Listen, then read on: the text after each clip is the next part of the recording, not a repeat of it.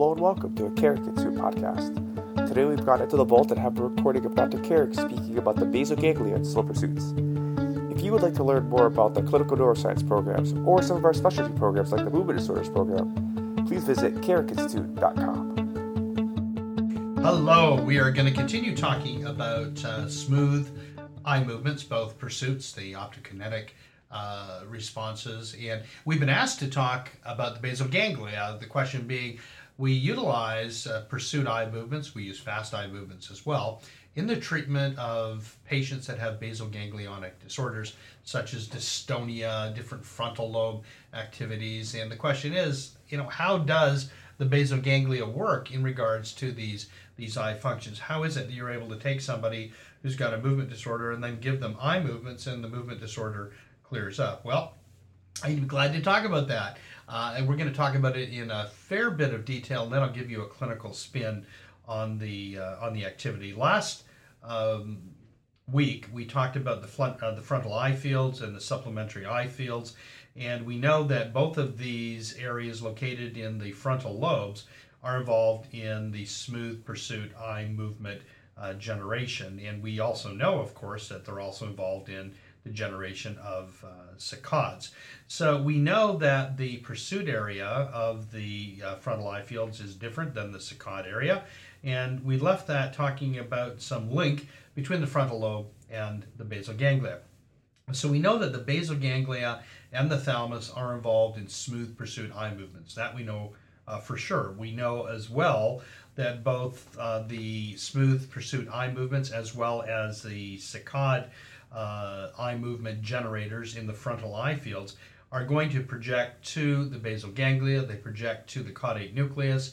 So as they project to the striatum, the caudate nucleus, they project to separate areas in the caudate. And this would make sense that the pursuit areas in the caudate are different than the projections of the, of the uh, saccadic activity to the caudate nucleus. We also know that both the fast eye movements, that is to say the saccades, and the smooth pursuit eye movement um, areas or the divisions of the frontal eye fields are going to receive different inputs to the thalamus. So when we look at the basal ganglia, we know that there's a uh, an organization, if you would, of different areas of the caudate nucleus specific to both fast and slow movements, and there's different projections from the thalamus to the frontal eye fields that are very, very uh, specific to either the saccadic activity or the smooth pursuit eye activity. We know that the thalamus itself is going to be the regulator, it's going to be the, the monitor of smooth pursuit eye movements, and it does this by providing a discharge uh, to the cortex at a certain frequency that is going to allow us to fire and, uh, and grab targets and, and other types of activities. Well, let's go a little bit further and look at the frontal eye fields and their projections. We know when we think about frontal lobe, we know that it's going to uh, be activated uh, through the mesencephalic activators that fire the ventral caudate that fires that frontal lobe and it comes back to the dorsal caudate. Well, the same thing happens for both the smooth and uh, slow pursuits and the uh, and the fast saccadic eye activities, but also the frontal eye fields are going to project um, right into the nucleus reticularis tegmenti pontis. And the uh, this is the NRTP, if you would, the nucleus reticularis tegmenti pontis. And then we're going to have uh, also some activity that comes from the uh, middle temporal visual area and the medial superior temporal visual area. These guys are going to project to the dorsolateral pontine nuclei. Now, the dorsolateral pontine nuclei is going to project only to one area. You can imagine where it's going to project to the cerebellum. So, when we look at the uh, these uh, relay uh, areas from the temporal lobe, we go, boy, this is very, very exciting because the the medial temporal uh, projections as well as the uh, medial superior temporal visual area are going to give information to excite the cerebellar output as a consequence of their integration in the dorsolateral pontine nuclei. So when we look at the afferents um, that are located in the cerebellum, of course, these are old structures, so it's going to go to the midline, it's going to go to the vermis. Uh, we refer to the area in the cerebellum that receives this information as the oculomotor vermis or uh, lobules uh, six and seven if you look at a at an atlas. And we also have integration, of course, in the paraflocculus. This is the area that is associated with these midline structures. It also is the area that's associated with the integration of motor commands that are going to give you spinal stability and spinal movement intrinsically. It's going to allow you to have shunt stabilization to suffer the activities of uh, spurt activities. Now, when we look at activation of the dorsolateral pontine nuclei, this is really going to allow us a role of maintaining uh, steady activities of smooth pursuit eye movements. We know that when you have uh, lesions in the uh, dorsolateral uh, pontine nuclei in a monkey model, for instance, that you are going to uh, get an ipsilateral deficit of smooth pursuit eye movements in that monkey. So it's very, very interesting. And then we also look at the cerebellum, and this is something that is very exciting, I think, to to chiropractors that uh, manipulate joints and stimulate the cerebellum to realize that you also have integrators that are going to be related to these eye functions when comparing one side to another. So when we look at def- deficits, of course, in a monkey model, when we have lesions in the um, in the dorsolateral pontine nuclei, we're going to have these smooth pursuit eye movement de- deficits. Well, in, in reality, uh, most people don't have complete lesions; they have partial lesions, or they may have physiological lesions, such that may you, you may get a different speed or ability to uh, to catch a pursuit. And what happens is then these individuals have got to catch up to their deficits by using uh, saccades, and you'll get some saccadic intrusions in a pursuit, or you get saccadic pursuits where when you fall behind the target, you've just got to catch up. Well, at very, very slow speeds, you might not see it, but as the speed gets faster, you may see a deficit uh, on one side or the other. And the lesions that are caused with the dorsolateral pontine nuclei lesions, the areas that project and integrate to the cerebellum, are going to result in an ipsilateral deficit of these individual uh, smooth pursuits.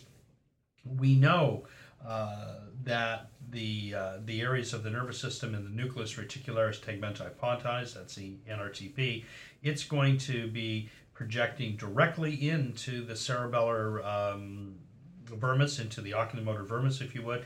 It also is going to uh, project into the into the paraflocculus.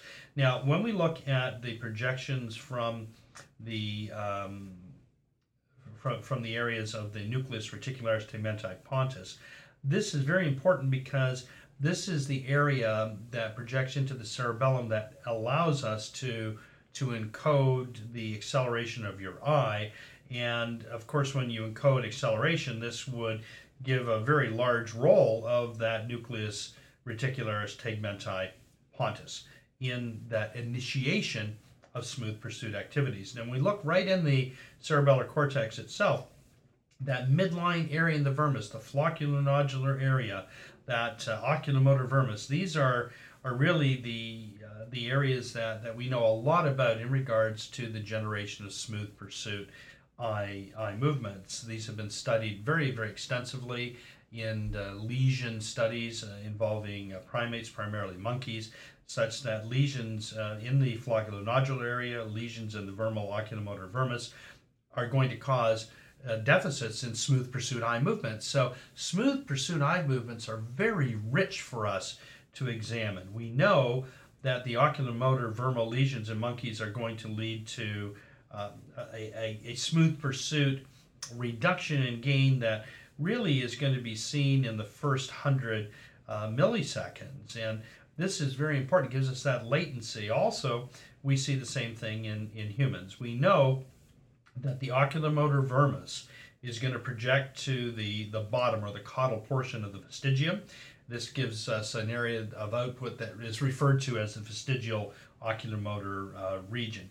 And if you have a, uh, a lesion in this oculomotor vermal output, you're going to get a uh, smooth pursuit eye movement pathology or deficit to the contralateral side. So it's very important when we look at our differentiation. We know that we can have ipsilateral uh, types of pathologies, and the ipsilateral pathologies are going to give us uh, an indication that we've got you know problem in the dorsolateral pontine nuclei, whereas lesions in the oculomotor vermis will give you a lesion to the contralateral side. So when we look at cerebellar output, we think of output it's going to go to the contralateral frontal lobe uh, and or, or the contralateral parietal cortex, which would give lesions that are going to the opposite side of the output of the cerebellum, whereas lesions that have an input to the cerebellum after they're, they're there will give you an ipsilateral type of uh, pathology.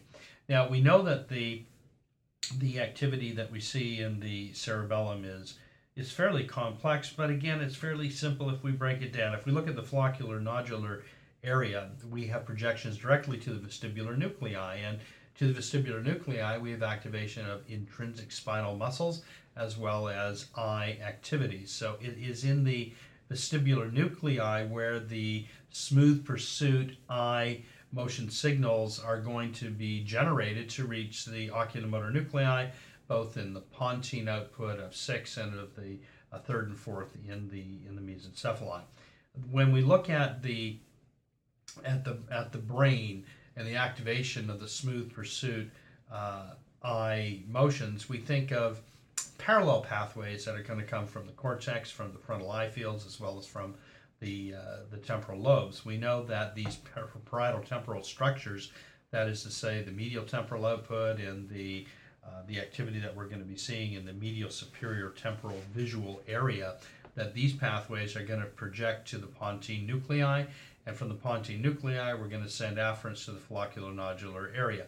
It's uh, interesting, I think, to me as a clinician to realize that the interneurons in the projections from the parietal temporal areas are also the neurons that are going to be the interneurons in other cerebellar output and other descending uh, cortical effects. Or to say it differently, when we look at motor commands uh, for your arms and your legs, these volitional activity, they're going to use interneurons that also are utilized in the, the generation of smooth pursuit eye movements. Now, when we think of the parietal temporal areas, we think of memory, location, geography, and this is a little bit different than the higher executive functions of the frontal eye fields. The frontal eye fields are going to be sending their signals uh, via the uh, the nucleus uh, reticularis, and when we look at the nucleus reticularis tegmenti pontis, this is the area that's going to, uh, in turn, send the afferents to the flocculonodular area. So when we look at this integration, we realize that the frontal eye fields are going to send information to the flocculonodular area via their uh, their integration in the um, in the NRTP in the nucleus reticularis tegmenti pontis. When we look at the this information that affects the oculomotor vermis and these activities, we find that there's a possibility that if you've got a lesion in one area of the brain, that the other area is going to be able to to carry on. So we have a little bit of redundancy, although the the integrity of each system is a little bit different. So let's look at the um, the different types clinically of, of things we can see with smooth pursuit eye movements. And let's look at the nystagmus that you're going to see when you hold a, a stripe uh, striped uh, band in front of a patient's face or you have a projection of an optokinetic stimulus. We know that the optokinetic nystagmus is complex. We use this clinically. We also know that we're going to have a, an ability to, to store what we call a velocity storage mechanism of optokinetic nystagmus. And we know that the velocity storage mechanism is really an indirect mechanism. And we know that in the basal ganglia, there are direct and indirect pathways. the direct pathway is such that we have a link of the frontal cortex to the striatum to the basal ganglia, which is going to inhibit the thalamic output. The indirect pathway is going to utilize the subthalamic nucleus and then wind back up to the globus pallidus uh, output. When we look at the activity of, uh, or the concept of the storage of speed, velocity storage component, we realize that this is a component that is integral in in the uh, central integrated state of all of these brainstem neurons in the reticular formation uh, that are going to be utilized as interneurons in the frontal cerebellar pathways and pathways from the cerebellum back to the individual uh, cortex. So sometimes when we look at this simplicity, we forget that these individual brainstem pathways are, are themselves under uh, control of the brain, of the cerebral cortex itself. For instance, if you've got uh, lesions at the back of the brain in the uh, occipital lobes, you can lead to a loss of uh, optokinetic responses in your patient. So uh, you're going to have to see things in order to generate these responses, even though we think of the pursuits being more parietal, the saccades being more frontal. You need the entire brain be intact. Or to say differently, clinically, optokinetic responses and smooth pursuit eye movements, as well as the saccadic eye movements that are quick, are very good windows of global brain function. And by looking at the individual functions associated with the different types of eye move, movements, we can pretty well localize an area of brain that has the greatest probability of being involved. So let's look at what you see. For instance, when light comes into your eyes, you have a target coming into your eyes, and you activate retinal uh, receptors. The fibers from the, the retina itself are going to terminate in the in the nuclei of the accessory optic tract. And this accessory optic tract is, of course, in the in the brainstem, and, and you're not only going to have activity in these brainstem nuclei, but you're going to have retinal uh, afferents are going to fire uh, the nucleus of the optic tract itself, and the nucleus of the optic tract is the generator, if you would, of the uh, complex that is referred to as the pretectal nuclear complex. So both the accessory uh, optic tract and the nucleus of the optic tract are going to be receiving information from the human brain, from the cerebral cortex. Now, when we look at the these uh, generators, they're in the mesencephalon, they're in the midbrain, but they receive activity from the brain itself. So both the accessory optic tract and the nucleus of the optic tract are going to project to brainstem areas that are a little bit uh, further south, more caudal to them, uh, such as the, the pontine uh, nuclei, the nucleus reticularis, um, tegmentus pontus is going to get it, the inferior olive is going to get it, the vestibular nuclei are going to be activated, the nucleus prepositus hypoglossi. All of these integrated neurons that you know are involved in other types of functions, of brainstem functions, of cardiovascular uh, functions, of breathing functions, a variety of cerebellar integrating functions and, and motor functions are activated as a consequence of retinal activation. So you now start to see, well, hey, this is this is really interesting. I could use light or visual stimulation or targets or targets that are moving or targets that are steady. I can use targets that the person has to saccade to. I can use targets that the person can follow. I can do an optokinetic response and reflexogenically activate them. And because of the richness of their bombardment into the brainstem nuclei, I can have a variety of symptomatology that can be decreased or increased. I also can have a variety of diagnostic and therapeutic applications uh, that I can use that is going to increase my ability to serve uh, humankind.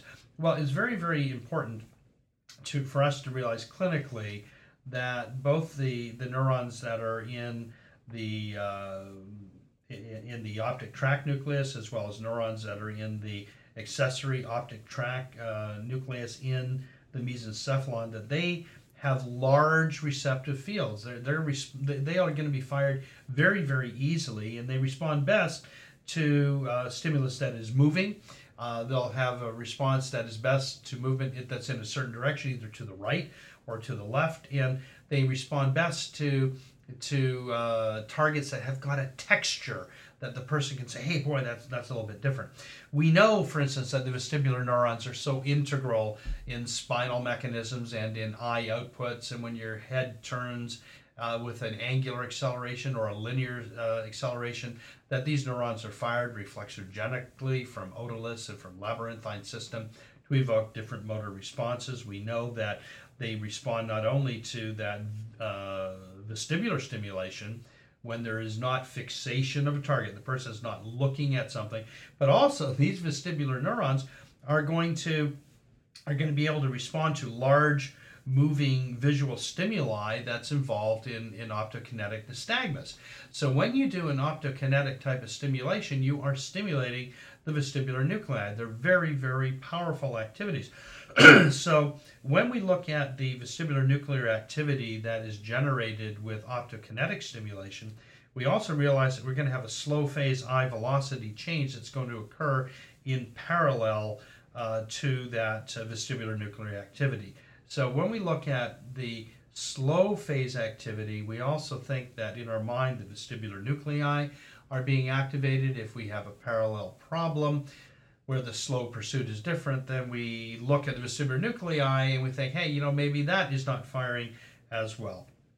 When we look at the optokinetic uh, nystagmus and the role of the cerebellum, we know that there's not a major role of the cerebellum in the mediation of the indirect component of the of the optokinetic uh, nystagmus, or to say it differently, in the animal models at least, if you take the cerebellum out of a out of a cat, you don't really affect those optokinetic responses uh, so very very uh, much. We know that the the uvula and the nodulus of the cerebellum uh, seem to have an inhibitory effect on optokinetic activities. And when we look at the uh, a person that has um, a lesion of their of the cerebellum, or in an animal model such as a monkey, if you if you cause a central lesion in the cerebellum, that we we really uh, maximize the indirect component, which would mean to say that we're going to lose our inhibitory effect. If the nodulus and the uvula of the cerebellum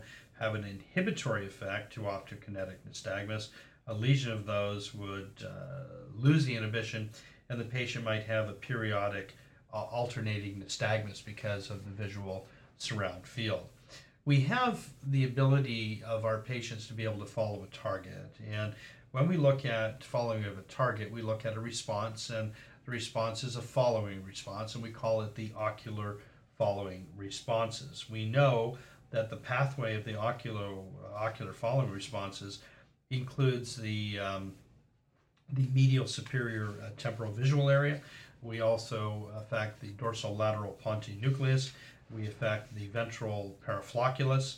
And uh, what are we saying here? We're basically saying that the ocular following responses utilize the interneurons that are involved in smooth pursuit eye movements. So when we look at the uh, medial superior temporal visual uh, fields, th- these are the areas in, in, this temporal lobe, parietal temporal lobe, that is really going to take the dynamic properties of the visual stimulus, the movement of that visual system it needs to be actually encoded. So we can encode it. We think of where the uh, the geography is of the individual activity, and then we can have a motor response so that we have encoding before we can actually have a, uh, a motor response. And that motor response is, is going to be associated with with a different area of the of the brain itself, and that different area of the brain itself is going to be the area that is going to be associated with the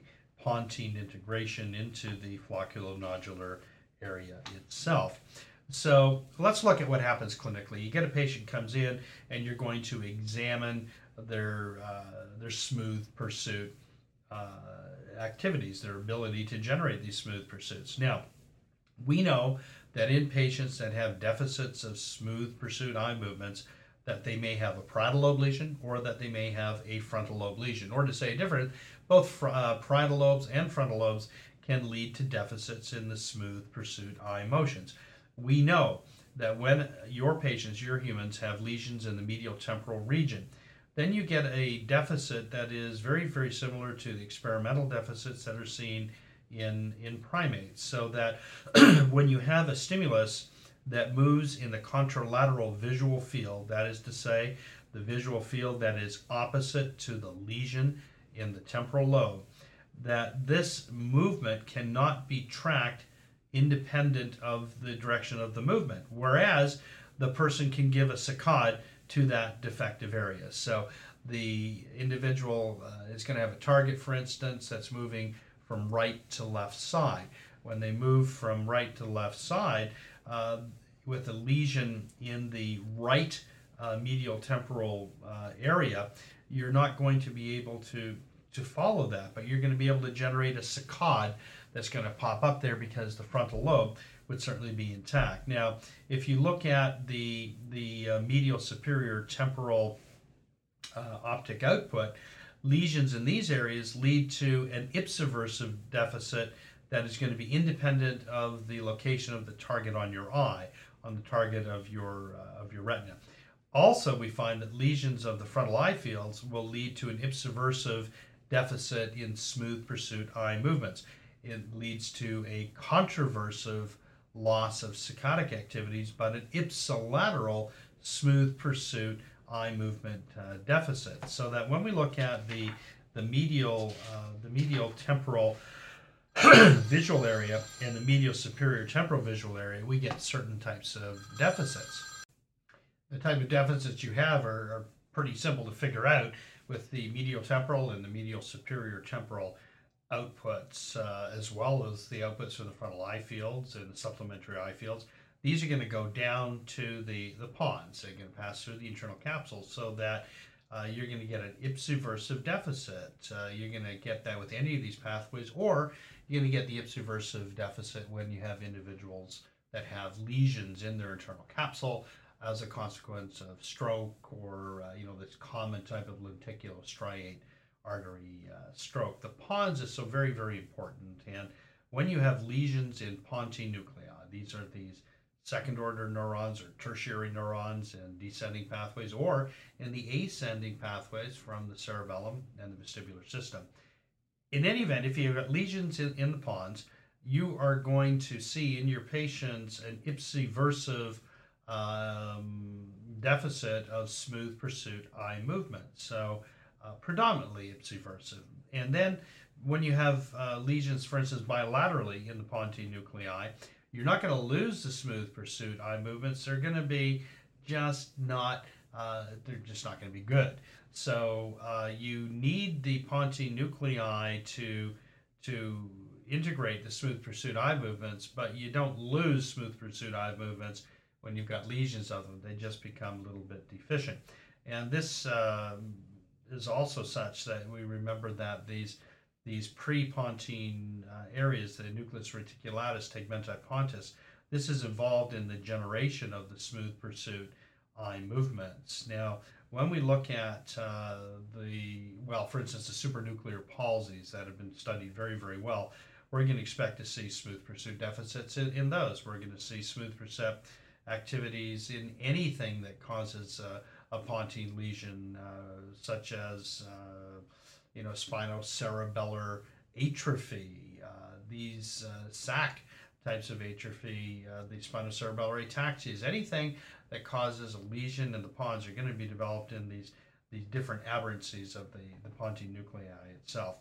So we know that we can have uh, aberrancies in the cerebral cortex. We know that we can have aberrancies in the pons that are going to result in in a variety of uh, problems when we come into the frontal uh, eye fields or the supplementary eye fields or the medial temporal areas, temporal parietal cortex.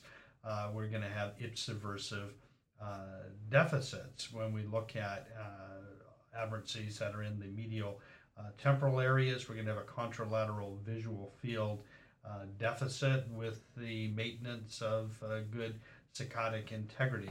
Then we get into the cerebellum, which is much more complex. So let me talk about the, the cerebellum and let's talk about the integration clinically of how to uh, use the system and how to understand uh, optokinetic nystagmus and, and other types of things that are very exciting uh, for us so that we can understand what to do to help our uh, patients. Then we'll talk about a couple of different eye movements and and on and on we go. Well, listen, thanks so much for giving me these topics to talk about because I really uh, enjoy talking about them. Uh, there are things that I do virtually every day. The detail that I'm giving you is probably greater than the detail you'll find in a, in a regular text, but if you really want to be a world expert, then you should know this. But just to familiarize yourself with this complex system is something that I think uh, can be handy. And if you can follow along and, and maybe have an atlas or think of what's happening, I think you'll be rewarded and be able to understand some things that are a little more complex, but more importantly, be able to be able to to think of something that you can do to help people. And of course, use the changes in these systems as a window of the change of the person's anatomy. Thanks for listening, and I'll speak to you soon. If you enjoyed this podcast or would like to make any suggestions for any future podcast topics, please visit the Contact Us page on carrickinstitute.com.